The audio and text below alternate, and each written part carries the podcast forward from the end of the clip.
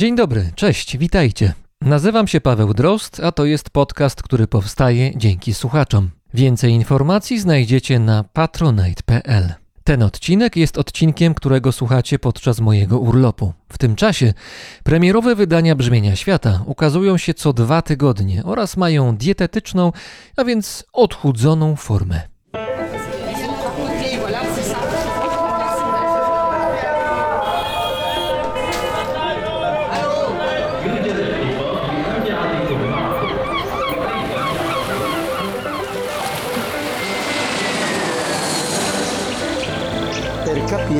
Come deve essere programmato il questa princesa. Non si sa che cosa fa il latte e che cosa Brzmienie świata z lotu Drozda. Brzmienie świata z pewnością zabrzmi teraz pełną piersią i to w wielu wymiarach, ponieważ razem z nami jest teraz etnomuzykolożka i śpiewaczka związana z Instytutem Muzykologii Uniwersytetu Warszawskiego. Nasta Niakrasewa. Dzień dobry, cześć. Cześć, cześć Pawle, witam słuchaczy. Mam nadzieję, że dobrze zaakcentowałem. Dobrze zrobiłem, czy coś poprawić? Niekrasowa, Nasta Niekrasowa. Bardzo dobrze. Dodam jeszcze, że jesteś Białorusinką, a w Polsce mieszkasz już chyba od kilkunastu lat, prawda? To już trochę czasu minęło. Prawie 14 lat mieszkam w Polsce. I pochodzisz z Polesia, ale Polesia białoruskiego, zgadza się? To jest Polesie białoruskie, a dokładnie to jest wschodnia część Polesia białoruskiego, tak zwane homelskie Polesie. Tam, gdzie jest Pripyat, blisko terenu czarnobylskiego. Stamtąd pochodzę. Polesie w ogóle to jest region rozumiany historycznie dosyć rozległy, bo on się rozciąga, no patrząc od zachodu, to od e, wschodnich granic współczesnej Polski, potem idzie tak jakby wzdłuż granicy białorusko-ukraińskiej, aż niemal do Rosji dociera. To jest spory obszar. Transgraniczny bardzo, prawda? Bo jest pomiędzy kilkoma krajami obecnie. Bardzo duży to jest obszar i większość tego terenu znajduje się w Białorusi. To jest Park Narodowy Pripiecki, ale też część Ukrainy i tutaj zahacza też o część Polski i tutaj płynnie przechodzi w Podlasie. Także jest to olbrzymi teren, który od wielu, wielu wieków był otoczony właśnie bagnami i to jest właściwie taka wyspa kulturowa, bardzo ogromna, która rządziła się swoimi prawami przez bardzo długi czas. I dopiero w latach 70., kiedy zarządzono meliorację, tak naprawdę wtedy właśnie ten teren zaczął mocno intensywnie się zmieniać. A jeszcze w latach 80., 90., szczególnie po rozpadzie Związku Radzieckiego, przyjeżdżały całe autokary właśnie z Francji, z Niemiec na te wsie poleskie, żeby zobaczyć, jak wyglądała cywilizacja kiedyś. Wtedy znajdowane jeszcze te okruchy dawnych cywilizacji e, na naszych terenach słowiańskich, właśnie na obszarze Polesia. Bo bagna powodowały i komary pewnie też latem, że trudniej się było dostać na miejsce i dzięki temu trochę ta kultura z jednej strony mogła przetrwać, ale z drugiej strony była izolowana od tego, co z zewnątrz, więc jakoś była taką skamieliną kulturalną troszeczkę. Zdecydowanie, dlatego czytamy XIX-wieczne zapiski podróżników na Polesie, że tam zachowała się nasza przeszłość w takim bardzo nie, nietkniętym stanie i podziwiano nie tylko zabytki architektoniczne typu na przykład zabudowa domu, czy tam sieni, czy tam starych takich pomieszczeń gospodarskich, ale też właśnie tradycje opisywano. Pamiętam w jednej książce czytałam o takim rowerze, który zbudował mieszkaniec jednej z wsi Pińskiego Polesia i zbudował z drewna ten rower. Ale to był rower wodny, biorąc pod uwagę to, że tam bagna, czy rower Nie. zwykły? To był prawdziwy rower, taki zbudowany po prostu i koła i wszystko, i rama.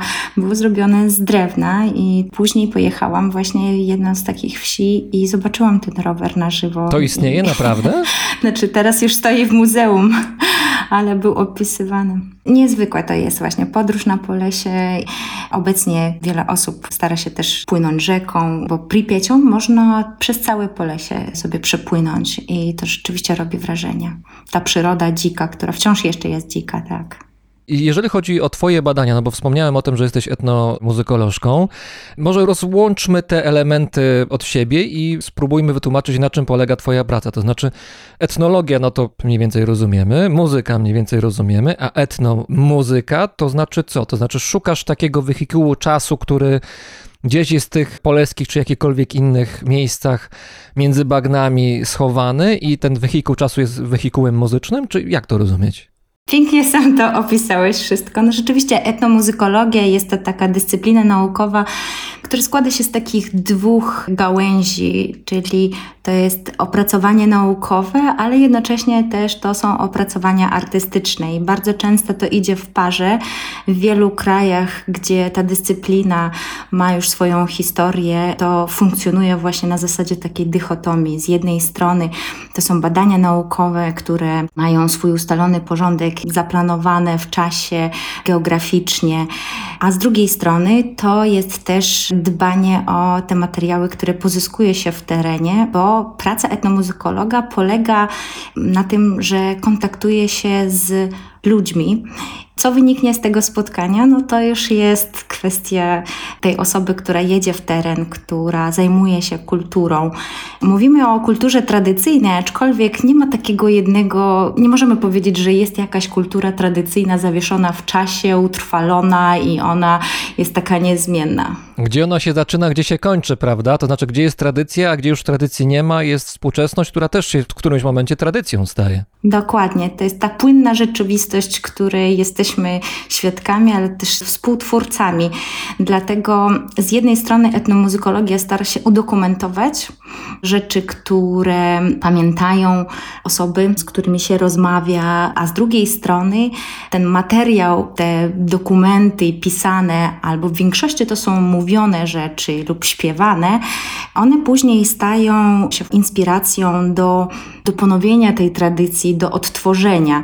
I ten drugi nurt, właśnie ten artystyczny, już może przyjmować wiele różnych postaci, albo takiego dokładnego odtworzenia, to znaczy takiego ruchu rekonstruktorskiego, co znamy z muzyki dawnej, takiego nurtu poinformowanego, historycznego, albo też stanowić tylko jedynie taki impuls, inspirację do wykorzystania tego dawnego materiału do bardziej nowych, zgodnych z czasem, w których żyjemy, przetworzenia tego materiału. I my tutaj nie jesteśmy jacyś wyjątkowi, bo folklor przerabiano, przetwarzano, aranżowano od bardzo, bardzo dawno. Tym się zajmowali kompozytorzy lokalni, bardziej znani kompozytorzy na, na świecie. I tutaj mam na myśli zarówno Fryderyka Chopina, który może dosłownie nie cytował, ale mocno obracał tradycyjne tematy, które na pewno z pewnością słyszał nieraz w swojej twórczości. To są wielcy kompozytorzy, też jak Stanisław Moniuszko, inspirował się folklorem, współcześni kompozytorzy. No i oczywiście twórcy nam współcześnie to są różne zespoły, które dzisiaj mamy okazję słuchać na scenie albo też doświadczyć tej muzyki w jakimś bardziej żywym wydaniu. Pochodzisz z białoruskiego Polesia, ale jednak interesuje cię inny region, też transgraniczny właściwie, może nie w takiej skali jak to Polesie, które jest między czteroma krajami e, rozciągnięte. Tutaj mam na myśli region, który się nazywa Poniemnie. No tutaj myślę, że się można domyślić, że chodzi o rzekę Niemen jako to centrum. Opowiedz trochę o tym regionie i dlaczego, dlaczego w ogóle o regionie możemy mówić. Czy tutaj ta rzeka gra jakąś szczególną rolę, oprócz tego, że od niej się wzięła nazwa? Region Poniemnia mnie zainteresował w momencie, kiedy zastanawiałam się nad tematem pracy magisterskiej. Wtedy zaczęła się moja przygoda. Otóż jest to teren, który łączy mm, naszą wspólną historię. Mówię tutaj o Polsce i Białorusi ale też oczywiście jest to obszar, teren, który łączy historię Litwy, Wielkiego Księstwa Litewskiego, Rzeczypospolitej obojga narodów, narodu żydowskiego i Tatarów, Ukraińców, Galicji częściowo, więc to jest no, taki tygiel kulturowy. Ja akurat pomyślałam o tych wątkach polsko-białoruskich i wtedy to było 2013 rok. Pierwszy raz pojechałam na badania terenowe na Grodzieńszczyznę, bo teren Poniemnia administracyjnie prawie pokrywa się z granicami obwodu grodzieńskiego na terenie Białorusi.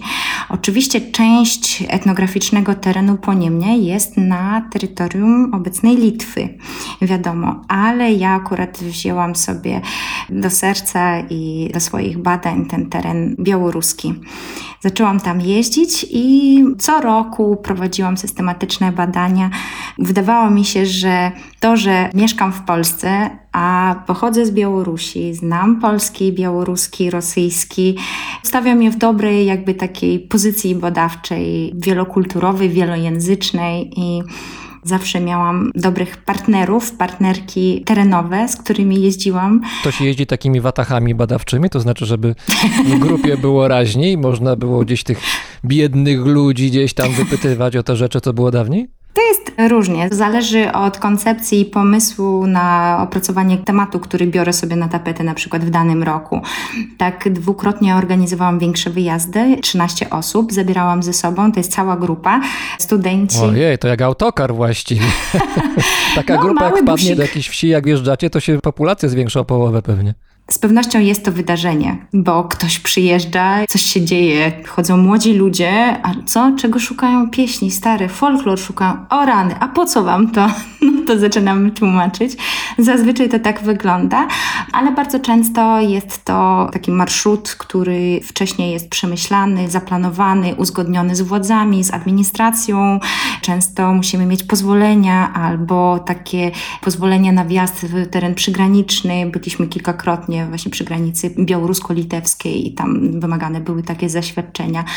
I to są takie większe wyprawy, dzielimy się na mniejsze grupy i wtedy mając taką mapę i wcześniej zaplanowany taki plan badań, rozpisane miejscowości, do których jedziemy, więc dzielimy się i później wieczorem, gdy się spotykamy, to opowiadamy sobie nawzajem. No to, jest, to są inne takie zespołowe przeżycia. Natomiast kiedy planuję badania samotne, tak zwane, no to wtedy mam jakiś inny plan badawczy i inny pomysł na badania.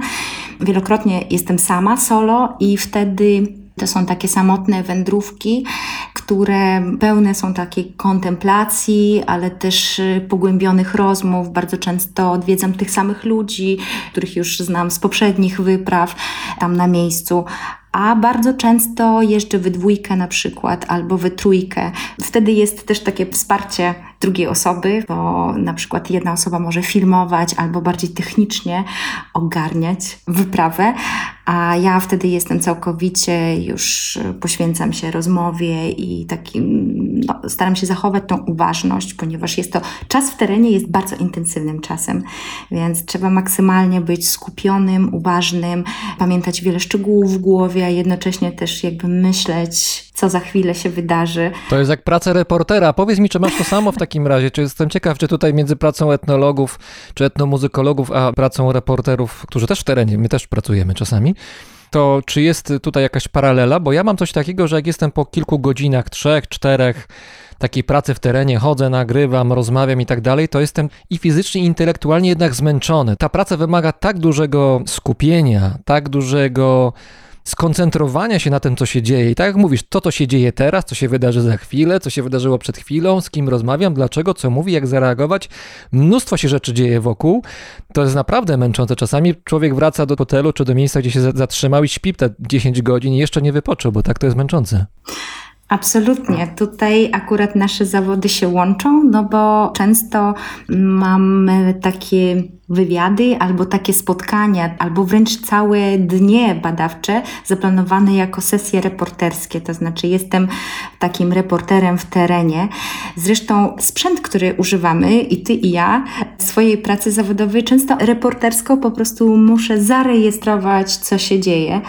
Ale czasami jest tak, że ja dokładnie mam program swoich badań. Powiedzmy, przez dwa lata realizowałam taki projekt, który polegał na podążaniu śladami XIX-wiecznego badacza, który nagrywał, zapisywał wtedy teksty pieśni w miejscowościach na Poniemniu i ja postanowiłam iść jego śladami. Więc ja miałam konkretną mapę, konkretne miejscowości, wręcz konkretne nazwiska, imiona wtedy, bo Michał Federowski, to o nim jest mowa, on notował nazwiska, więc wtedy jakby miałam taki konkretny plan, bardzo mało czasu i wtedy już nie do końca byłam takim reporterem, tylko musiałam dokładnie zrobić plan. Akurat badacze w XIX wieku raczej nie chodzili od domu do domu. Zazwyczaj to było tak, że przychodzili do dworu i we dworze przyjmowano ludzi y, miejscowych, zazwyczaj chłopów, y, chłopki, żeby opowiadały. A to wygodne było. Siedziałem sobie na fotelu i wszyscy przychodzili. Dzień dobry, dzień dobry. Drzwi się otwierały, zamykały, ktoś wchodził, wychodził. Nie trzeba było chodzić od drzwi do drzwi. To właśnie trochę odwrócenie ról, prawda? Bo normalnie jest chyba tak, że badacze, etnolodzy, etnomuzykolodzy to są trochę jak petenci, no jak reporterzy, że poproszę, czy możemy porozmawiać, czy znajdziecie czas. Dobrze, tak, a kiedy? No teraz, dobrze, fajnie. A tam było odwrotnie. Raczej tak, że jest żądanie, że ktoś ma przyjść, żądanie, że ktoś ma coś powiedzieć i przedstawić. Tym bardziej, że wówczas istniała większa hierarchia, jednak też ta klasowość była mocno zaznaczona, kto jest panem, a kto jest parobkiem, więc te, te relacje nie były partnerskie. Dzisiaj podchodzę do rozmowy, do mojego rozmówcy jako do partnera, wręcz to ja staram się zdobyć jego zaufanie. Dzisiaj już widzimy, że ten model e, wywiadu czy rozmowy, on jest kompletnie inny niż był kiedyś, bo interesuje nas, czym żyje ten człowiek, dlaczego dla niego to jest ważne. I jedziemy w teren nie po to, żeby dowiedzieć się co i kiedy, tylko chcemy dowiedzieć się jak i dlaczego. Dlatego to wymaga zupełnie innych kompetencji i ten sprzęt reporterski jakby pomaga nam zarejestrować, udokumentować to, ale bardzo często właśnie to takie nasze wewnętrzne usposobienie, też to przygotowanie wcześniejsze, też taka dyspozycyjność, elastyczność, brak być może jakichś tam, nie wiem, szczególnych wymagań. Bardzo trudno wegetarianinowi być w terenie, powiem, wielu moich znajomych po prostu porzuca swój wegetarianizm na okres badań terenowych. Bo rozumiem, że jak, jak, częstują, jak częstują boczkiem, to nie można odmówić. No ciężko by było przeżyć, chociaż wydaje się, że są ogródki, dużo zieleni, warzyw, ale trudno czasami bywa. Mój przyjaciel, wieloletni terenowy partner, kiedyś wymyślał sobie taką historię, którą opowiedział śpiewaczkom, mieszkankom jednej z wsi, którzy nas przyjmowały. Po prostu powiedział, że on wziął taki długi post za wszystkich grzeszników i dlatego już od wielu, wielu lat po prostu nie je mięsa. No tyle grzechów jest, że naprawdę trzeba pościć długo. Więc te panie patrzyły na niego z takim szacunkiem i z zrozumieniem, że byłam naprawdę pełna podziwu dla jego pomysłowości, no ale nie dało się inaczej wytłumaczyć, że po prostu nie mięsa, więc było trudne. Także teren wymaga wielu wyrzeczeń, rzeczywiście. No i jest to, tak jak mówisz, często my jesteśmy takimi człowiekiem, którego nasz rozmówca, ale też my spotykamy po raz pierwszy, być może nigdy już nie zobaczymy i często musimy wykazać się taką wrażliwością, też cierpliwością, odpowiedzieć na to, co martwi naszego rozmówcę, co go boli. Często słyszymy opowieści, zanim przejdzie się do śpiewania, to są historie o chorobach, o takich rzeczach bardzo przyziemnych i to czasami trwa kilka godzin. To nie jest czasem kazus, że czasami jedziemy sobie na przykład pociągiem, siadamy w przedziale, przed nami siedzi osoba, którą pierwszy raz na oczy widzimy, gdzieś słowo, słowo, słowo, słowo i potem się rozgrywa jakaś rozmowa na temat szczegółów życia osobistego, różnych szczęść, nieszczęść. Opowiadamy sobie historię całego życia, trzy godziny później rozchodzimy się na różnych stacjach i się prawdopodobnie nigdy nie zobaczymy. Czy to jest ta sytuacja? No, tutaj trzeba zaznaczyć jeden aspekt, bo ja przychodzę z konkretnym celem. No tak, to ty rozumiem, że swojego życia nie opowiadasz, chociaż być może trochę musisz, no bo skoro ta relacja jest trochę dwustronna. Oczywiście chcę podzielić się też, kim jestem, po co przyszłam i właściwie, no tak jak wcześniej mówiłam, ta rozmowa musi być drodze zaufania, bo ja oczekuję, że ze mną ktoś podzieli się tym wyjątkowym skarbem, darem, który ma. To jest muzyka właśnie, to jest nawet czymś więcej niż zwykłe opowiadanie. To chyba jest coś intymnego, prawda? To znaczy w takim znaczeniu i artystycznym, ale też osobistym. Po prostu to jest coś, co wypływa ze mnie, to jest część mojego życia. Przechodzi no jednak obca osoba, ja tym życiem się dzielę, muzyką między innymi. Dokładnie. Dlatego mając tą świadomość, że ja jednak mam konkretny cel, przyjechałam z jakąś, można powiedzieć, misją, bo niektórzy badacze, animatorzy właśnie traktują to jako misję swego rodzaju i bardzo często na przykład muzycy zabierają swoje instrumenty, jadąc do tych ludzi, żeby w ten sposób też odwdzięczyć się swoją muzyką, powiedzmy, albo czymś, co, co my możemy dać podczas tego krótkiego spotkania drugiej osobie. To ile to krótkie spotkanie trwa, jak się przynosi instrumenty, opowiada się swoje życie, je się boczek, nie wiem co tam jeszcze, jakieś potrawy, to przecież cały dzień chyba na takie jedno spotkanie schodzi. Oj, to prawda, a czasami trzeba wrócić następnego dnia albo następnego lata i tak często robimy. I bardzo często okazuje się, że to już były ostatnie spotkania i wielokrotnie na przykład później przysyłałam nagrania mamy albo babci kogoś, bo okazuje się, że to było ostatnie nagrania, które zostały zrobione. Więc wtedy też wiemy, że nasza rola w terenie, nawet ta dokumentacja, ona powinna wrócić z powrotem tam na miejsce. I bardzo często staramy się taką e, regułę realizować, żeby nagrania później wracały czy to do lokalnego domu kultury, na pewno do rodziny, czy do ośrodka właśnie zajmującego się, opiekującego się twórcami ludowymi, bo to jest bardzo ważne, żeby to wracało tam z powrotem. No ale jest jeszcze ta druga gałęź tej muzykologii, o której wspominałam, to jest ta artystyczna część, no bo bardzo często te pieśni, te opowieści wracają w postaci właśnie książek albo płyt, albo nowych nagrań, albo nawet teledysków, jakichś pieśni, które zostały zaczerpnięte ze źródła, a następnie przetworzone.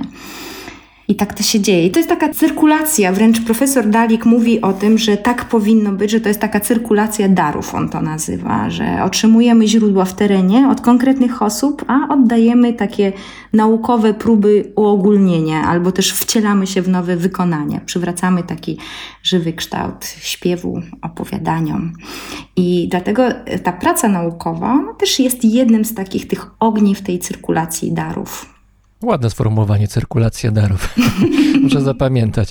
Zeszliśmy w teoretyczną część naszej rozmowy. Ona jest bardzo ważna i ja słucham z wielką uwagą. Natomiast chciałbym wrócić do tego poniemnia. Skoro mamy Polesie, które, jak powiedziałaś, jest bagnami, albo było bagnami, albo jest, nie wiem, kwintesencją melioracji, to poniemnie czym jest? Rzeka tutaj jest tym głównym elementem, który wpływa na charakter poniemnia, czy jest coś więcej? Ja myślę, że większe znaczenie odegrała historia. Historia II Rzeczypospolitej, kiedy to naród białoruski, polski, litewski były w jednym organizmie państwowym. Szczególnie ten okres jest eksplorowany i przywracany w pamięci, w publikacjach współcześnie przez Polaków. W Białorusi może rzecz inaczej wygląda, ponieważ patrzy się na te tereny jako tereny, które wchodziły w skład Wielkiego Księstwa Litewskiego, a później w skład Rzeczypospolitej Obojga Narodów, ale jednak była to Litwa, która z koroną miały wspólne sojusze, podpisane Unie. Tak sobie próbuję to porównywać, czy może jest tak, że poniemnie dla Białorusinów, no nie, nie pewnie dla wszystkich, ale no jakoś tak w ogólnym spojrzeniu, poniemnie dla Białorusinów jest może tym, czym teren północno-wschodniej Polski, czyli miejsce, gdzie kiedyś Prusy książęce się znajdowały, czyli trochę polskie, trochę niepolskie, trochę nasze, trochę nie nasze, takie jakieś lekko podejrzane, bo może nie idealnie polskie w przypadku Polski, a w przypadku Poniemnia może nie idealnie białoruskie.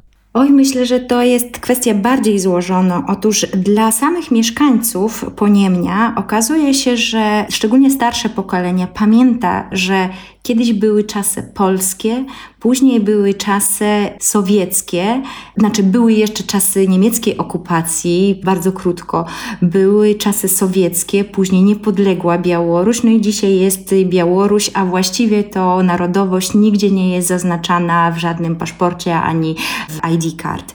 Natomiast w polemice historycznej, no to trwają cały czas takie ustalenia, jakby i próby weryfikacji tego, co było naznaczone historią i co dzisiaj powinniśmy uważać e, za właściwe, bo bardzo długo no, w Polsce ten mit takich utraconych, zabranych kresów no, jest jeszcze pielęgnowany przez środowiska nacjonalistyczne i to jest tendencja, która nie służy budowaniu naszej wspólnej przeszłości, ani też przyszłości. Dlatego właśnie te okrągłe stoły, które robią historycy litewscy, białoruscy i polscy, właśnie pokazują, że dopiero drogą takich ustaleń można powiedzieć, że to są tereny, które przechowują naszą wspólną przeszłość, natomiast nie można powiedzieć, że ona była polska. I zdecydowanie wiele Białorusinów mieszkających tam określa się jako stamtąd, miejscowych. Tak samo katolicy, którzy tam mieszkają, określają się jako stamtąd miejscowi. To jest teren, gdzie w Białorusi mieszka największe skupisko Polaków i mniejszość polska, o której bardzo długo nie mówiono, a wręcz która wielokrotnie była no, w jakiś sposób jednak umniejszone jej prawa. Teraz dopiero dochodzi do głosu. Bardzo dużo jest sprzężone właśnie z historią i polityką, dlatego taka ostrożność i mówienie o tym terenie jako teren Białorusi, ale naszego wspólnego dziedzictwa, gdzie są pieśni w języku polskim, w języku białoruskim, w języku litewskim, w języku ukraińskim, w języku rosyjskim, gdzie mieszka wiele narodowości. Zresztą po Niemie to jest najbardziej taki wielokulturowy region ze wszystkich sześciu obwodów w Białorusi. Tam mieszka ponad 60% Białorusinów, a Polacy stanowią 21%. Mieszkają tam Rosjanie, Rosjanie, Litwini, Tatarzy, Ormianie, Żydzi, wiele innych narodowości. Więc dzisiaj, kiedy jesteśmy, mamy już inną taką wrażliwość też na drugiego człowieka, na też potrzeby takiego utożsamiania się albo bycia, bycia u siebie, właśnie to jest szczególnie ważne, żeby, żeby podkreślać tą wyjątkowość tego terenu jako takiego wielokulturowego, który jest szczególnie bogaty w kulturę niematerialną, duchową i temu między innymi poświęcam swoją pracę naukową i artystyczną. No właśnie, mnie ciekawi, czego poszukujesz, kiedy zaczynasz badania, czy kiedy prowadzisz te badania już od wielu lat tam na miejscu. Gdybyśmy mieli to jakoś sprowadzić do jednego słowa, czy szukasz jakiegoś ducha dawnych czasów, czy ducha, który jest teraz, ale jest w tych dawnych czasach jakoś zakorzeniony, czy może szukasz czegoś, co myślę, wielu z nas, jak wyjeżdża gdzieś za granicę, czy w miejsca, których nie zna, które są jakoś obce, ale chcemy je poznać, to szukamy autentyczności. Cokolwiek by to miało znaczyć, szukamy autentyczności. Może ty też tego szukasz. Jak to można sprecyzować? To znaczy, szukasz też oczywiście inspiracji artystycznych dla siebie, no bo mówiłaś o tym, że ta muzyka tradycyjna czy ludowa, ona jest inspiracją dla czasów współczesnych, można je jakoś y, transponować, zmieniać, ona może ewoluować, może powstawać z tego coś nowego, współczesnego, na kanwie tego, co było, ale no, czego szukasz tam na miejscu? Czego szukam? Jadę.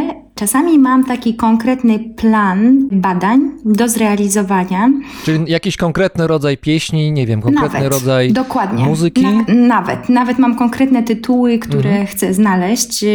A czasami jest tak, że ja geograficznie, terytorialnie mam oznaczony teren i chciałabym po prostu na tej mapie kulturowej umieścić tam te przykłady, które znajdę. To znaczy, żeby je wyekstrapolować i później powiedzieć, co jest charakterystycznego dla tego regionu. Jeden projekt poświęciłam tylko pieśniom polskojęzycznym, bo byłam ciekawa tej spuścizny polskojęzycznej. Przez długi czas y, białoruscy badacze nie nagrywali żadnych pieśni w języku polskim, co było uwarunkowane różnymi przyczynami, a to znajomość języka, a to też brak taśmy, a to brak odpowiednich warunków.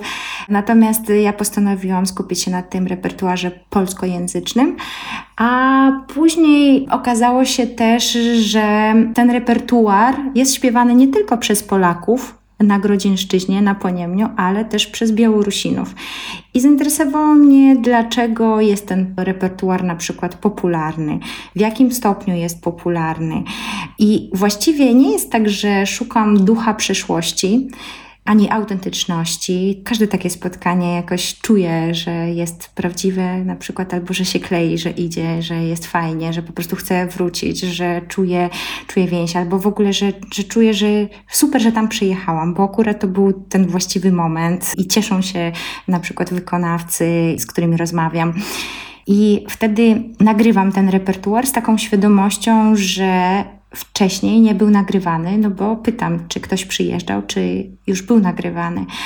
Albo też robię powtórne nagrania. Było tak, że trafiłam po 25 latach, trafiłam do tej samej rodziny, gdzie był nagrywany ojciec pani, z którą rozmawiałam, i on zaśpiewał bardzo dużo pieśni polskich. Ja przywiozłam nagrania sprzed 25 lat i w momencie, kiedy puściliśmy te nagrania rodzinie, no to były widać łzy wzruszenia. I widziałam, że super, że trafiłam, że przyjechałam, że przywiozłam te nagrania i wtedy usłyszeliśmy dużo opowieści właśnie o ojcu. No to było coś wyjątkowego i wtedy widziałam, że te badania mają wymiar jakiś po prostu ludzki. Ponad ten badawczy, ponad naukowy, każdy inny, po prostu ludzki. To liczy się spotkania. Poza tym jest coś takiego, że ja dorastałam bez babci i dziadka. I myślę, że ta potrzeba kontaktu ze starszymi osobami realizowała się u mnie właśnie w tej mojej działalności takiej badawczo-ekspedycyjnej ponieważ głównie mam do czynienia z osobami starszymi, bo to one mają czas wolny, y, mogą poświęcić ten czas, kiedy przyjeżdżam. I jakoś w tym dobrze się odnajduję, dobrze się w tym czuję. Mam wrażenie, że też poświęcam kawałek siebie, żeby pobyć z tymi ludźmi. Często sama śpiewam też na przykład, albo pokazuję nagrania, zdjęcia, wideo. No i to jest taka, taka wymiana super. A poza tym pisanie listów jest też czymś bardzo wyjątkowym, bo później przesyłam zdjęcia, fotografie. Rozumiem, że mówisz o, o listach tak zwanych tradycyjnych, to znaczy nie w formie elektronicznej. Tak, Mhm. dokładnie. Aczkolwiek ostatnio już coraz częściej w formie elektronicznej, przez WhatsAppa na przykład z księdzem utrzymujemy korespondencję. No i ostatnio jak y, wydaliśmy płytę, no to wysłałam tam na Białoruś im na parafię i on mi odpisał, że dziękujemy za płytę i wysłał mi zdjęcia. No i pyta, jak u ciebie, a jak tutaj praca, jak twoje badania, więc czuję też taką odpowiedzialność za to. I to, i to jest fajne. A pamiętam jeszcze kiedyś przyjechaliśmy z Piotrkiem Łaczewskim, który pomagał mi realizować nagrania wideo. Robiliśmy takie trzy krótkie filmy etnograficzne. Zrobiliśmy te filmy i po kilku miesiącach przyjechaliśmy tam, żeby wyświetlić te filmy. No i wyświetliliśmy na parafii, więc przyszła cała społeczność, cała wieś. Na parafii jest takie małe pomieszczenie. E, Zaaranżowaliśmy to pomieszczenie jako salę kinową i odpaliliśmy te trzy filmy. I po prostu wtedy zrodziło się coś takiego wspólnotowego, bo w małej miejscowości, to jest taka wieś malutka, po prostu nie ma zbyt dużo okazji, żeby się spotkać. A tutaj oni wszyscy siedzieli razem i widzieli siebie na ekranie.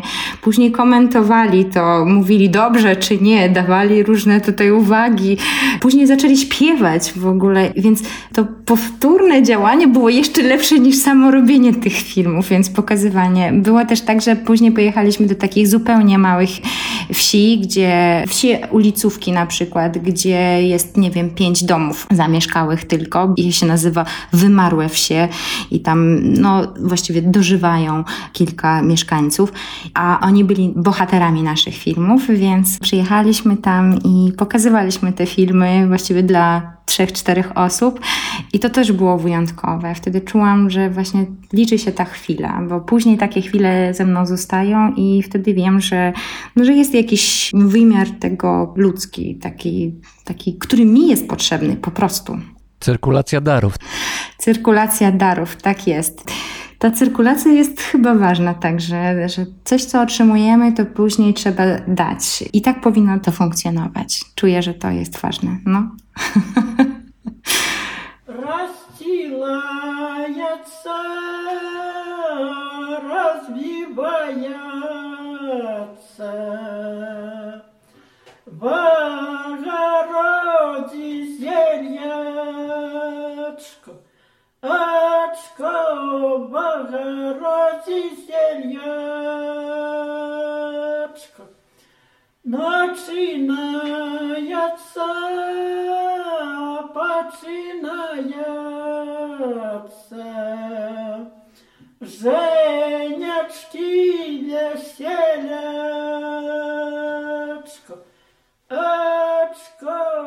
Było nagranie wykonane na Poniemniu we wsi Subacze w rejonie Wołkowyskim w obwodzie grodzieńskim, które wykonałam razem z Piotrem Baczewskim w 2017 roku, a śpiewała pani Anna Zabalocka, urodzona w 1938 roku. Jest to pieśń weselna, bardzo stara i tutaj słychać nawet w tej pieśni było imię panny młodej Żenia, nazywała się. To było wyjątkowe takie spotkanie, które przeżywaliśmy w 2017 roku, bo pani Anna Zabalocka nie mówiła po polsku i właściwie śpiewała same pieśni białoruskie, ale jej repertuar był tak tradycyjny, dawny, osadzony właśnie w tych jeszcze obrzędach rodzinnych, rocznych, więc bardzo dużo od niej y, nagrałam pieśni weselnych, rodzinnych, obrzędowych, wiosennych. No było to wyjątkowe spotkanie, bo ona śpiewa w takiej grupie na pogrzebach. I wiadomo, jak odbywają się pogrzeby, no to często jest pogrzeb katolicki. I wtedy taka prawosławna śpiewaczka musi mieć w swoim repertuarze repertuar, który mogłaby zaśpiewać na pogrzebie katolikowi, więc po polsku. Ona jest prawosławna, mimo tego śpiewa na katolickich pogrzebach. Dokładnie. I w tej grupie śpiewaczej pogrzebowej jest kilka osób, którzy są różnego wyznania i katolicy, i prawosławni. Jej córka tłumaczyła nam, pokazywała, że oni, mieszkając od wielu, wielu wieków, no, prawosławni obok katolików, w jednej miejscowości, gdzie jest cerkiew i kościół, oni żyją razem i to wszystko odbywa się na takiej zasadzie współpracy, poszanowania, przyjaźni, dobrych sąsiedzkich relacji. No i to szczególne jest takie ważne pokazanie, że można, że, że tak powinno być. I pani Anna jest tylko świadkiem właśnie, że odprawiając w ostateczną drogę człowieka, śpiewają pieśni i po polsku, i po białorusku. Tu chyba ważnej rzeczy dotknęłaś, wydaje mi się, to znaczy tego, że ta muzyka, o której mówimy, muzyka tradycyjna, ludowa, tradycyjno-ludowa, to jest muzyka, która nie była tylko muzyką dla rozrywki. Ona wyznaczała niejako rytm życia. Absolutnie. Pamiętajmy, że czasy, kiedy nie było radia, telewizji, tym bardziej internetu i wszelkich innych takich e, zewnętrznych rozrywek, to śpiew był czymś takim, co towarzyszyło życiu człowieka od narodzin do śmierci, bo śpiewem witano człowieka, czyli to jest pierwszy obrzęd związany z chrzcinami. Następnie takim ważnym wydarzeniem było wesele. E, To jest przejście w tak zwany już świat osób dorosłych, zamężnych. No i wyprawienie człowieka w taką ostatnią drogę też było sprzężone ze śpiewem. Pamiętajmy, że w Biblii nawet napisane o tym, że ten, kto śpiewa, to modli się wielokrotnie, więc ten śpiew jest też czymś szczególnym wszystkie odświętne, ważne momenty w życiu no, były, towarzyszyły mu śpiew. Ale śpiew był też takim wiernym towarzyszem człowieka podczas jego wędrówek, podróży, pójścia do wojska, czy po prostu po pracy, czy takim sposobem do redukcji napięcia. Śpiew jako antystresor. Tak, żeby się poskarżyć, żeby się wyżalić, ale też podnieść sobie nastrój na przykład. Podczas każdej zabawy, biesiady, śpiew towarzyszył humor w postaci pieśni, przyśpiewki, najbardziej przaśne. Po prostu... Czasami można było dopiec komuś, prawda, jakąś piosenką, tak żeby mu mocno weszło w za skórę. Oj tak, piosenką można było opowiedzieć wszystko, co się dzieje we wsi, a równie z tym, co zrobił ksiądz, a równie to, jak y, pan czy ekonom, agronom zachował się wobec parobka, ale też można było opowiedzieć o swoich uczuciach komuś, więc śpiew był takim narzędziem, którym, jeżeli dobrze potrafiłeś władać, to byłeś tym, który potrafił wszystko załatwić, bo to właśnie śpiew jest takim wyjątkowym narzędziem. Oczywiście gra na instrumencie to też jest mm, rzecz bardzo ważna, ale to już trzeba mieć było ten instrument, albo przynajmniej go zbudować, y, zamówić. To już y, też jakby dodatkowe umiejętności i wszystkie potańcówki no, musiały odbywać się z instrumentem. Chyba, że jak nie było instrumentem, no to się mówiło, że można tańczyć pod język. To oznacza, że wtedy robię tak la la la la la la la la la la la i wtedy pod język się tańczy, wiadomo. Śpiew po prostu nieodłączną częścią życia człowieka był i każdy to rozumiał, wiedział, więc od małego był w tym. I ta nauka jakby nie musiała odbywać się jakoś specjalnie w postaci kursów czy warsztatów. Ale dzisiaj, kiedy jesteśmy tak oderwani od kultury takiej wykonywania, bardziej jesteśmy takimi biernymi odbiorcami. My oglądamy coś, co jest y, taką szybką, natychmiastową gratyfikacją. Jesteśmy tą publicznością, która może pozostać anonimowa. To kompletnie inna rzeczywistość, która y, nie wymaga od nas takiego zaangażowania, a śpiew czy gra w współuczestniczenie, współgranie, współśpiewanie wymaga od nas zaangażowania się, takiego bycia, współbycia, współodczuwania. I kiedy to zaczynamy rozumieć, że nam tego brakuje właśnie współdzielenia się czegokolwiek, czy to razem budujemy statek, czy gotujemy razem, czy właśnie śpiewamy, czy gramy, czy coś tworzymy razem, to wtedy zaczynamy poszukiwać takich form działania, kiedy możemy robić coś razem. No i zdaje się, że właśnie teatr, taniec, muzyka to są takie formy, które wymagają od nas szczególnego angażowania się i kreatywności, też pobudzają tą kreatywność. Dlatego ludzie nie tylko w mieście, bo na wsi też wracamy jakby do tych form, które były dobrze znane naszym babciom, dziadkom i poprzednim pokoleniom i poszukujemy tego, szczególnie w mieście. Dlatego widzimy takie odrodzenie tych różnych form potańcówek, rodzaju wiejskich zabaw, ale powiedzmy w Warszawie. W ogóle muzyka ludowa czy tradycyjna jakoś mam wrażenie, że trochę zaczyna przeżywać, no nie wiem, czy to jest re renesans, ale jakieś takie mocniejsze zainteresowanie. To już nie jest tylko przypadek jakichś ludzi w mocno podeszłym wieku, którzy gdzieś tam w tej wsi, gdzieś tam za tymi bagnami, lasami mieszkają i tam ostatnie osoby jeszcze śpiewają, tylko właśnie się pojawiają nie tylko etnomuzykolodzy tacy jak ty, ale też pojawiają się ludzie, którzy myślą sobie, no dobra, ja stamtąd pochodzę, to co tam się działo? Aha, tam śpiewali tak, to ja może spróbuję się nauczyć albo zerknąć do źródeł, może pojadę, może z kimś pogadam, może zrobię zespół rockowy, ale z elementami na przykład, nie wiem, tam jakimś śpiewów albo nie wiem, hip-hopowy, no wszystko jedno. Jakoś jest potrzeba może, żeby wrócić do tego, co było, nawet nie do końca na zasadzie jeden do jednego, żeby jakaś łączność z przeszłością była i ta przeszłość to już nie jest takim, no mówiąc kolokwialnie, obciachem. To już nie jest tylko, że właśnie gdzieś tam te kolorowe stroje, oj di di oj di di oj dana i, i koniec. Ktoś przez mikrofon mówi dziękuję, to był zespół taneczny, Tak. tam nie wiem, z, z lasów i, i bagien i dziękujemy, tylko to jest coś więcej. Absolutnie się zgadzam z tym, co mówisz, i wydaje się, że ta spuścizna zespołów pieśni i tańca, ta sceniczna prezentacja folkloru na tyle nam zbrzydła, i zniechęciła nas do sięgania do źródeł. W ogóle sam, sam termin ludowy czy tradycyjny jakoś nam się... Jest nacechowany jakoś, prawda, negatywnie. Coś tam jest, coś nie halo jest z tym słowem. Może się źle kojarzyć.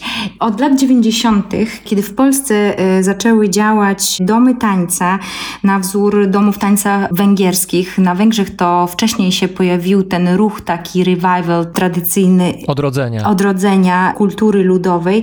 W Polsce w latach 90. właśnie powstaje ośrodek w Lublinie, który zajmuje się warsztatami śpiewu, prowadzi konferencje, wyjazdy etnograficzno-muzyczne. To mówisz o Gardzienicach? Między innymi Teatr Gardzienicy, ale też Teatr Węgajty odegrały swoją rolę w tym okresie i wielu wychowanków tych szkół teatralnych później właśnie zaczynają taką przygodę z dźwiękiem, z tradycją, na różny sposób ją obracając i podążając właśnie dwoma drogami takimi głównymi, albo ten rekonstruktorski ruch, taki bardzo wierne odtworzenie na wzór szkół wschodnich i południowych, Natomiast drugi ruch no to jest taki world music, czyli eksplorowanie całej jakby muzyki o korzeniach etnicznych. Ale muszę ci powiedzieć, że, że określenie world music mnie troszeczkę jakoś już nie pasuje. Staram się tego nie, nie używać. Trudno mi jest znaleźć coś innego, ale znalazłem taki erzac, może nazwy, i nazywam taką muzykę, ja lubię taką muzykę bardzo, to jest słowo angielskie, no ale niech będzie fusion, to znaczy jakiś taki rodzaj synergii, połączenia, przenikania się, bo world music to jest troszkę, mi to pachnie, że niby tradycja, niby ludowość, niby przeszłość, ale tak naprawdę to jest tylko tak bardzo po powierzchni, a to fusion, które ja tak nazywam tę muzykę, wchodzi jakoś głębiej, tutaj to połączenie jakoś bardziej jest wyczuwalne przeze mnie. No widzisz, ja myślę, że teraz te terminy i to słownictwo jest przebogate, bo możemy mówić i o mu- muzyce korzennej, o fusion, world music, to jest y, muzyka tradycyjna albo muzyka inspirowana, to jest kontynuacja albo to jest ponowienie tradycji, to jest wszelkiego rodzaju właśnie folk music, tak zwany, przecież to świadczy o tym, że to nas inspiruje. Rzeczywiście te lata 90. były takie bardzo znaczące w odrodzeniu, w takim ponowieniu tradycji, bo powstają też takie festiwale, zaczynają funkcjonować jak Mikołajki folkowe, albo w 2000 latach y, najstarsze pieśni Europy. Po prostu wszystko to tak prężnie działa, powstają różne zespoły. Ta wielość tych różnych zjawisk no, pokazuje, że w tym jakoś człowiek znajduje otchłań, gdzie może spokojnie odnaleźć siebie. O, że to jest jakiś nurt, który go przyjmuje, niezależnie od poziomu umiejętności i niezależnie od wiedzy w danym temacie. Można z tego wykreować coś swojego i dlatego na tym gruncie każdy może działać. I współcześnie, kiedy mamy no, taki transfer tej kultury, że właściwie mamy dostęp z poziomu własnego komputera do każdej muzyki na świecie, no to po prostu możemy inspirować się każdą muzyką na świecie, również tą tradycyjną i łączyć to, tak jak mówisz, albo wynajdować swoje jakby nowe muzyczne języki na gruncie tego, co już było. I to jest cudowne, coś, co też pozwala amatorom być w tym, bo nie jest wymagana tutaj znajomość ani nut, ani jakichś szczególnych technik. Szczególnie co dotyczy śpiewu, mówi się o tym, że to jest śpiew naturalny, twój przyrodni głos. No ale czasami może być naturalny biały, naturalny taki, siaki, owaki, to wymaga czasami treningów, prawda? Szczególnie na wschód od Polski, tam są takie miejsca, gdzie trzeba naprawdę trochę potrenować. To znaczy, myślę, że każda gałąź wymaga treningu. Znaczy, jeżeli chcesz być dobry, to we wszystkim trzeba e, trenować się i trzeba kształcić się. Tak samo ten biały czy czarny głos, nie wiem jakkolwiek go nazwać, to po prostu wymaga techniki i szczególnie dzisiaj, no bo jesteśmy oderwani od tej kultury, nie praktykujemy tego, nie dorastamy w tym śpiewie, w tej grze, w tej muzyce. Dlatego potrzebny nam jest taki sposób wejścia w tę kulturę, który by nam w sposób podręcznikowy wytłumaczył główne zasady na przykład tej muzyki, na czym polega na przykład technika rubata. No bardzo trudno jest wytłumaczyć, jeżeli się nie ma e, w ręku skrzypiec, albo na przykład nie słyszy się tych dźwięków, albo że nigdy się nie tańczyło oberka, no to nie, nie jesteś w stanie zrozumieć, na czym polega ta transowość, czy wirowość tego tańcu. Jakby musisz tego doświadczyć. I to jest plus tej kultury właśnie, że żeby ją dobrze zrozumieć, opisać czy zanalizować, no to musisz jej doświadczyć własnym uchem, własnym głosem, własnym ciałem. Musisz w nią się zanurzyć. Jakiś rodzaj totalnego doświadczenia. Tak, zresztą pamiętam parę lat temu uczestników konkursu Chopinowskiego zaproszono na takie warsztaty, taki pokaz tradycyjnych tańców wiejskich, właśnie oberków. I pamiętam, jak ci pianiści z Japonii tańczyli oberki, i wtedy dopiero zrozumieli, Świetne. na czym polega fenomen. Coś dodatkowego zrozumieli o muzyce Chopina, doświadczając fizycznie tańczenia tańców wirowych. A to świetne, znakomite. W tym momencie mogli zerknąć do źródeł bez tego filtra w postaci Chopina. Tak. I wtedy lepiej rozumieli po prostu to, jak mógł myśleć, albo co mógł czuć Chopin, albo też inaczej y, spojrzeli na tę muzykę, która jest muzyką artystyczną w pierwszej klasy, najwyższej jakości, ale gdzieś tam u źródła jest ta muzyka tradycyjna, muzyka korzenna. Są jakieś nagrania tych Japończyków, którzy tańczą oberkę? Ja bym chciał to zobaczyć. Wydaje mi się, że to robiła telewizja polska, bo transmitowała ten cały konkurs, ale te spotkania były organizowane. Ja mogę poszukać, natomiast z pewnością mogę polecić taki cały cykl który jest y, chyba koordynowany przez Janusza Prusinowskiego. To się nazywa Śladami muzyki tradycyjnej albo Śladami Kolberga. Był taki cały cykl. To bardzo ciekawe spotkanie, bo na przykład przyjeżdża taki Zbigniew Wodecki do wiejskiego muzykanta i mają sobie coś do powiedzenia. On, wykształcony muzyk, bywający na wielu międzynarodowych scenach, przyjeżdża do wiejskiego muzykanta i widzi, jak skomplikowana jest ta sztuka, jak ona jest wyjątkowa, ta wiejska sztuka. Po prostu no, inspiruje się, czerpie, rozmawiają, wymieniają się spostrzeżeniami. I tak samo w moich podróżach, nieważne czy moja rozmówczyni ukończyła cztery klasy szkoły, czy ma wyższe wykształcenie, ja się dużo uczę podczas takich rozmów z moimi wykonawcami ta ich mądrość nie wynika z tego, że ukończyli lub nie ukończyli szkoły, tylko to jest taka życiowa mądrość. Imponuje mi to, że w tej ich drodze życiowej pełnej różnymi ciężkimi przeżyciami, często to była, nie wiem, śmierć rodziców, wojna e, nawet, niektórzy pamiętają, albo zsyłki na Sybir. Te pieśni im towarzyszyły, więc w tych pieśniach jest też zaklęta moc. I czuję, że to jest taka siła, taka moc, rodzaj ważnej energii, która jest przekazywana właśnie z pokolenia na pokolenie i cieszę się, że mogę być odbiorcą, słuchaczem, współuczestniczką takich spotkań.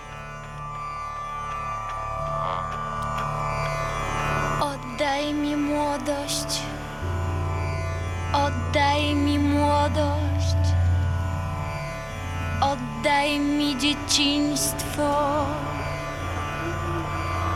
Oddaj i spadaj, oddaj i spadaj, spadaj stąd złoczyńco. Cztery tysiące sto sukienek lalek mych, a samych lalek tysiąc, powiększające szkło, pluszowe misie trzy i wstążki dla tych misiów.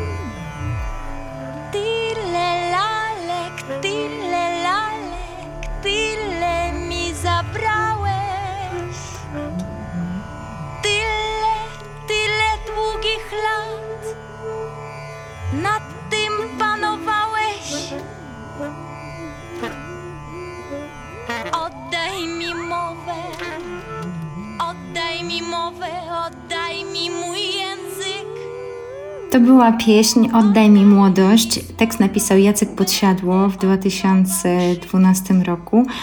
A e, ja napisałam muzykę, taką melorecytację.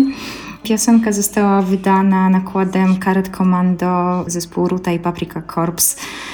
Wspólna płyta Oddaj mi młodość. Pieśń, która jest skierowana przeciwko każdemu dyktatorowi. Nieważne, czy on jest prezydentem, czy jest domowym dyktatorem, po prostu przeciwko. Wydaje się, że taka moja twórczość, w której cały czas sięgam do źródeł, do takiej mądrości ludowej, zaklętej w tradycyjnych pieśniach, zawsze znajduję odbicie w takiej współczesnej twórczości mojej, no bo jednak nie boję się eksperymentować i łączę, tak jak mówisz, lubisz słowo fusion, łączę różne style. Być może w tym jest też ważne, żeby w twórczości być, mówić o czymś, co jest y, dla ciebie ważne. To jest też taki problem kultury tradycyjnej, ludowej, to, że ona odchodzi w niepamięć, dlatego kiedy przestaje być ważna, przestaje być aktualna. No bo jeżeli nie uprawia się pola i nie, nie zażyna się zboża, no to wtedy przestają być aktualne przyśpiewki zarzynkowe, nie śpiewa się pieśni żniwnych. One siłą rzeczy odchodzą, bo nie są częścią życia. No ale może to jest naturalny proces i nie powinniśmy tutaj się mu przeciwstawiać. To znaczy, oczywiście można rejestrować, można zapamiętywać, no to jest pewien rodzaj bagażu kulturalnego, który powinniśmy nieść za sobą i pilnować, żeby on nie zniknął. Natomiast może miejsce tego typu twórczości, ja teraz jestem adwokatem diabła, powinno być w muzeach, muzycznych muzeach. Znaczy, proszę, tak było kiedyś, to brzmiało w ten sposób, ale teraz już tak nie jest. Może tak na to, należy na to patrzeć, no bo sama powiedziała, że zmienił się kontekst, to znaczy te piosenki były zanurzone w rzeczywistości tamtych ludzi. To był element krajobrazu społecznego, który się zmienił, więc może let it go. Jak najbardziej. Ja uważam, że to jest taka naturalna kolej rzeczy i wręcz uważam, że niektóre rzeczy powinny odejść w przeszłość. Znamy bardzo wiele przykładów pieśni o charakterze antysemickim. Pieśni, w których obraża się drugiego człowieka z powodu jego niepełnosprawności, na przykład, albo z powodu jego płci. A rejestrujesz takie piosenki w imię rejestrowania przeszłości, czy w związku z tym, że one brzmią tak, jak brzmią i mówią o tym, co mówią, nakładasz jakiś rodzaj filtra w tym momencie i ich nie rejestrujesz, pozwalasz im zniknąć? Takiej cenzury nie dokonuję podczas nagrań. To są ciekawe rzeczy. Natomiast na szczęście w większości takie rzeczy znajdziemy już tylko w zbiorach pieśni publikowanych, bo one siłą rzeczy odchodzą, bo też nasza wrażliwość taka społeczna wobec drugiego człowieka albo wobec zwierząt, co ciekawe, w wielu pieśniach, a zabij kaczora, a utnij głowę baranu, a tutaj wiele osób już z miasta na przykład nie chcą śpiewać takich pieśni, albo gdzieś, gdzie w sposób niefajny zwraca się do dziecka na przykład, albo w folklorze dziecięcym jest bardzo dużo obraźliwych rzeczy dotyczących koloru skóry, niepełnosprawności właśnie, albo jakichś innych defektów, byśmy powiedzieli, nie wiem, ciała, postawy, e, narządów ruchu, więc to wszystko dzisiaj brzmi co najmniej dla nas dziwnie, więc nie chcemy śpiewać tych pieśni i uważam bardzo dobrze. Niech te pieśni odejdą do przeszłości, do historii, pozostaną w podręcznikach, w muzeach, gdzieś jako, jako świadectwo historii, ale też świadectwo tego, że my dzisiaj staramy się być bardziej wrażliwe na drugiego człowieka, na zwierzęta, wobec dzieci, ale też, nie wiem, wobec klimatu na przykład. Dzisiaj ten ruch ekologii, dbania o ziemię, o równą cyrkulację, to co, o czym mówiliśmy na początku, jest wbrew pozorom bardzo bliski właśnie kultury ludowej, źródłowej, bo gdzieś to się wiąże z taką koncepcją natury, szukania łączności człowiek-przyroda. Współzależności, to, że to jest połączone, że to jest koło, ono się kręci cały czas, my jesteśmy elementem tego koła. Dokładnie, dokładnie. To wszystko to współgra właśnie z tym ruchem takim ekologicznym, takiego dbania o klimat, o przyrodę, o zwierzęta, o mniejszości. I to wszystko wpływa i może sprzyja temu, żeby zwrócić się w kierunku pieśni ludowych i nawet jeżeli treści dzisiaj w jakiś sposób no, inaczej odbieramy, może nie tyle je cenzurujemy, ile po prostu staramy się je naprawić zgodnie z czasem, to wiele zwrotek zostaje na przykład zmienionych, przepisanych w jakiś sposób, uzupełnionych albo wyrzuconych. Pamiętam, kiedyś była demonstracja w Warszawie na rzecz klimatu i wtedy jedną z znanych pieśni wielkopostnych przerobiono tekst na rzecz właśnie ziemi, ale oryginalny źródłowy tekst, nawet w wersji nieprzerobionej, tak pasował i mówił o tym, że jeżeli nie będziemy dbali, to po prostu to nam wszystko zniknie w jeden moment. To jest y, bardzo ciekawe zjawisko, a współcześnie potańcówki, które są organizowane, w miastach głównie, no to cieszą się też dużą popularnością i do starych przyśpiewek dopisywane nowe zwrotki, które mówią o komórkach, messengerach i tak dalej. Naprawdę? Więc to wszystko Piosenki takie, żyje. oj, di, di, di, mam iPhone, mam Samsunga, tak? Napisałeś jest? na TikToku, tak.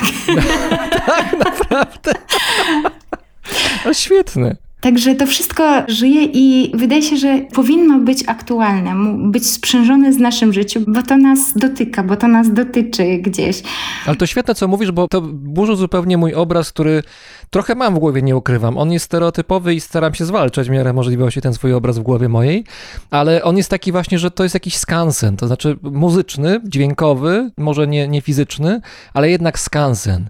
A okazuje się, że on żyje, to znaczy jest też część ta skansenowa, jakaś historyczna, muzealna, ale może być też dodane do tego jakiś nowy rodzaj życia, no- nowa energia, jakaś nowa jakość. Absolutnie. Wystarczy przyjść w Warszawie na festiwal Wszystkie Mazurki Świata, który odbywa się dwa razy do roku, taka mała reklama, i zobaczyć, jak setki, a może tysiące osób, młodych, starszych, w różnym wieku, tańczą, wirują na parkiecie i ile osób gra. Jaki to jest prężny ruch, który jest właśnie wieje tą autentycznością, taką prawdziwością, czymś takim naturalnym.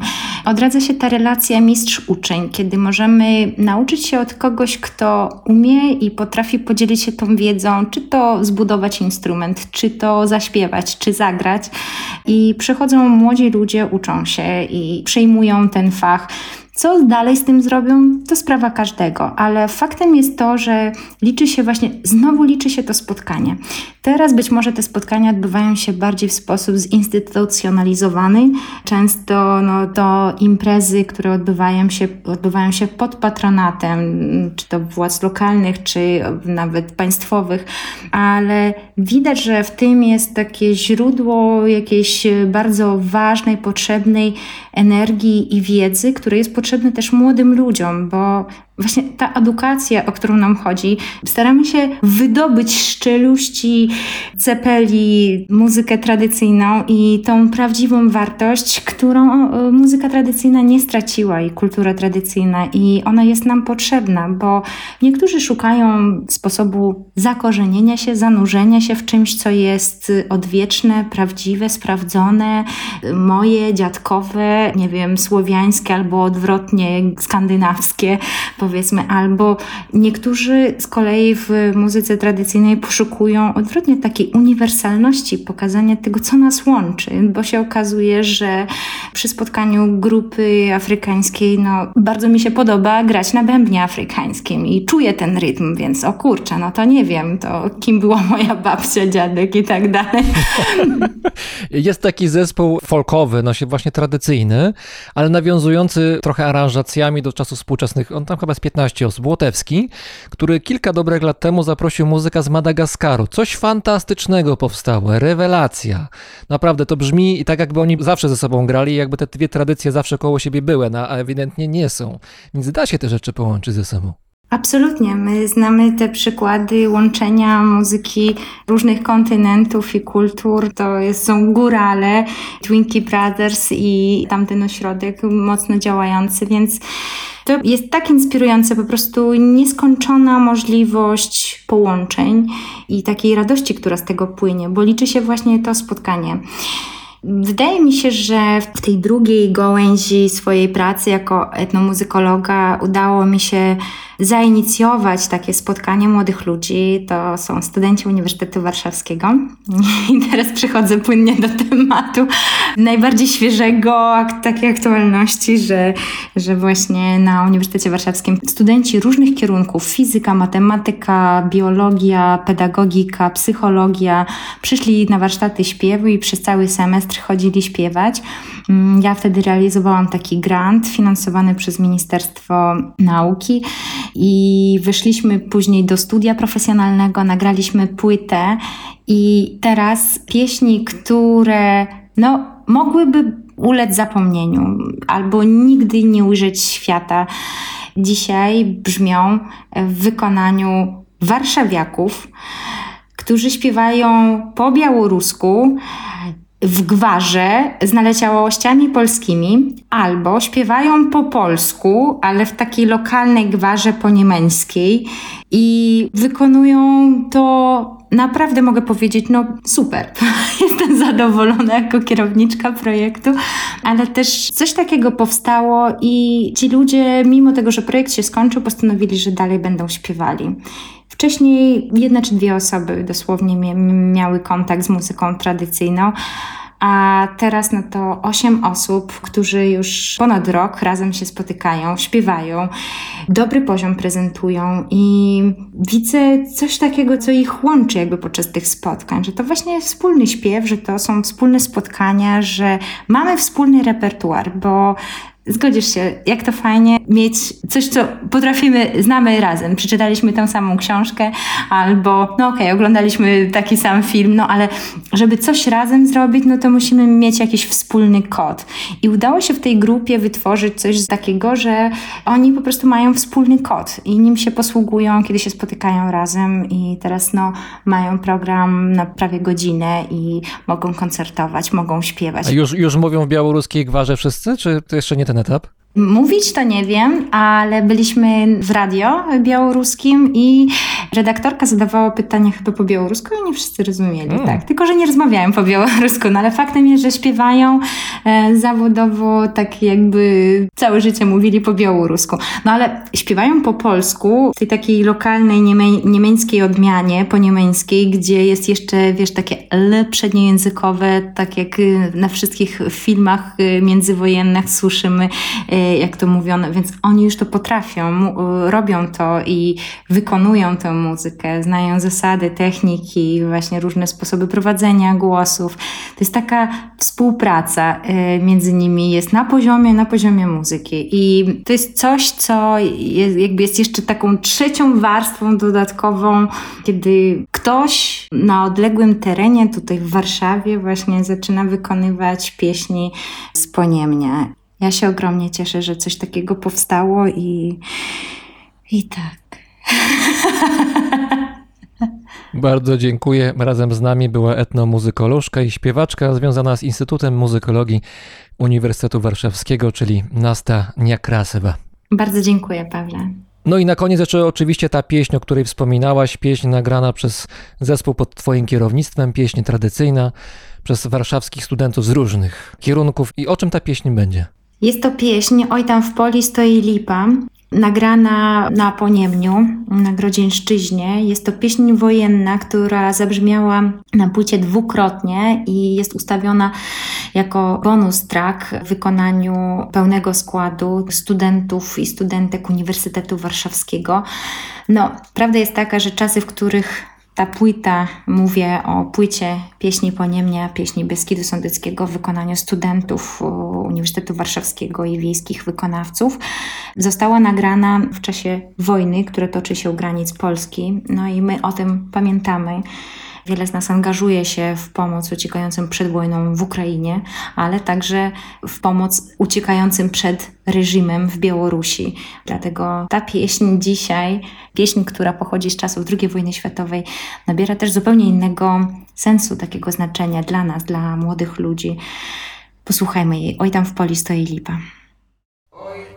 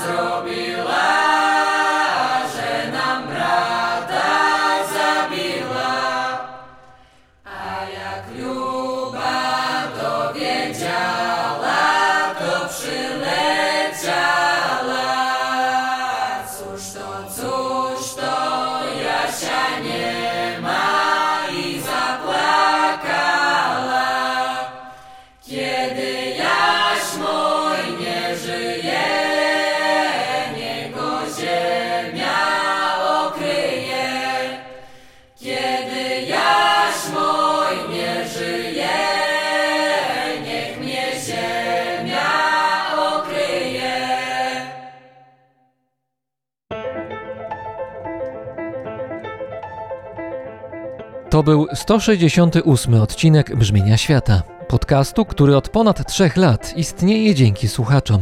Za Waszą hojność i zaangażowanie serdecznie dziękuję, a wszystkim, którzy chcą dołączyć do zbiórki, polecam odwiedzenie profilu Brzmienia Świata na patronite.pl. Tam można dołączyć do grona patronów i patronek audycji. Z góry dziękuję. Dziękuję również światoczułemu patronowi Brzmienia Świata, firmie Ergo Ubezpieczenia Podróży. Paweł Drost, czyli ja, mówi Wam dobrego dnia. Za tydzień brzmienie świata wraca do klasycznej pourlopowej formuły.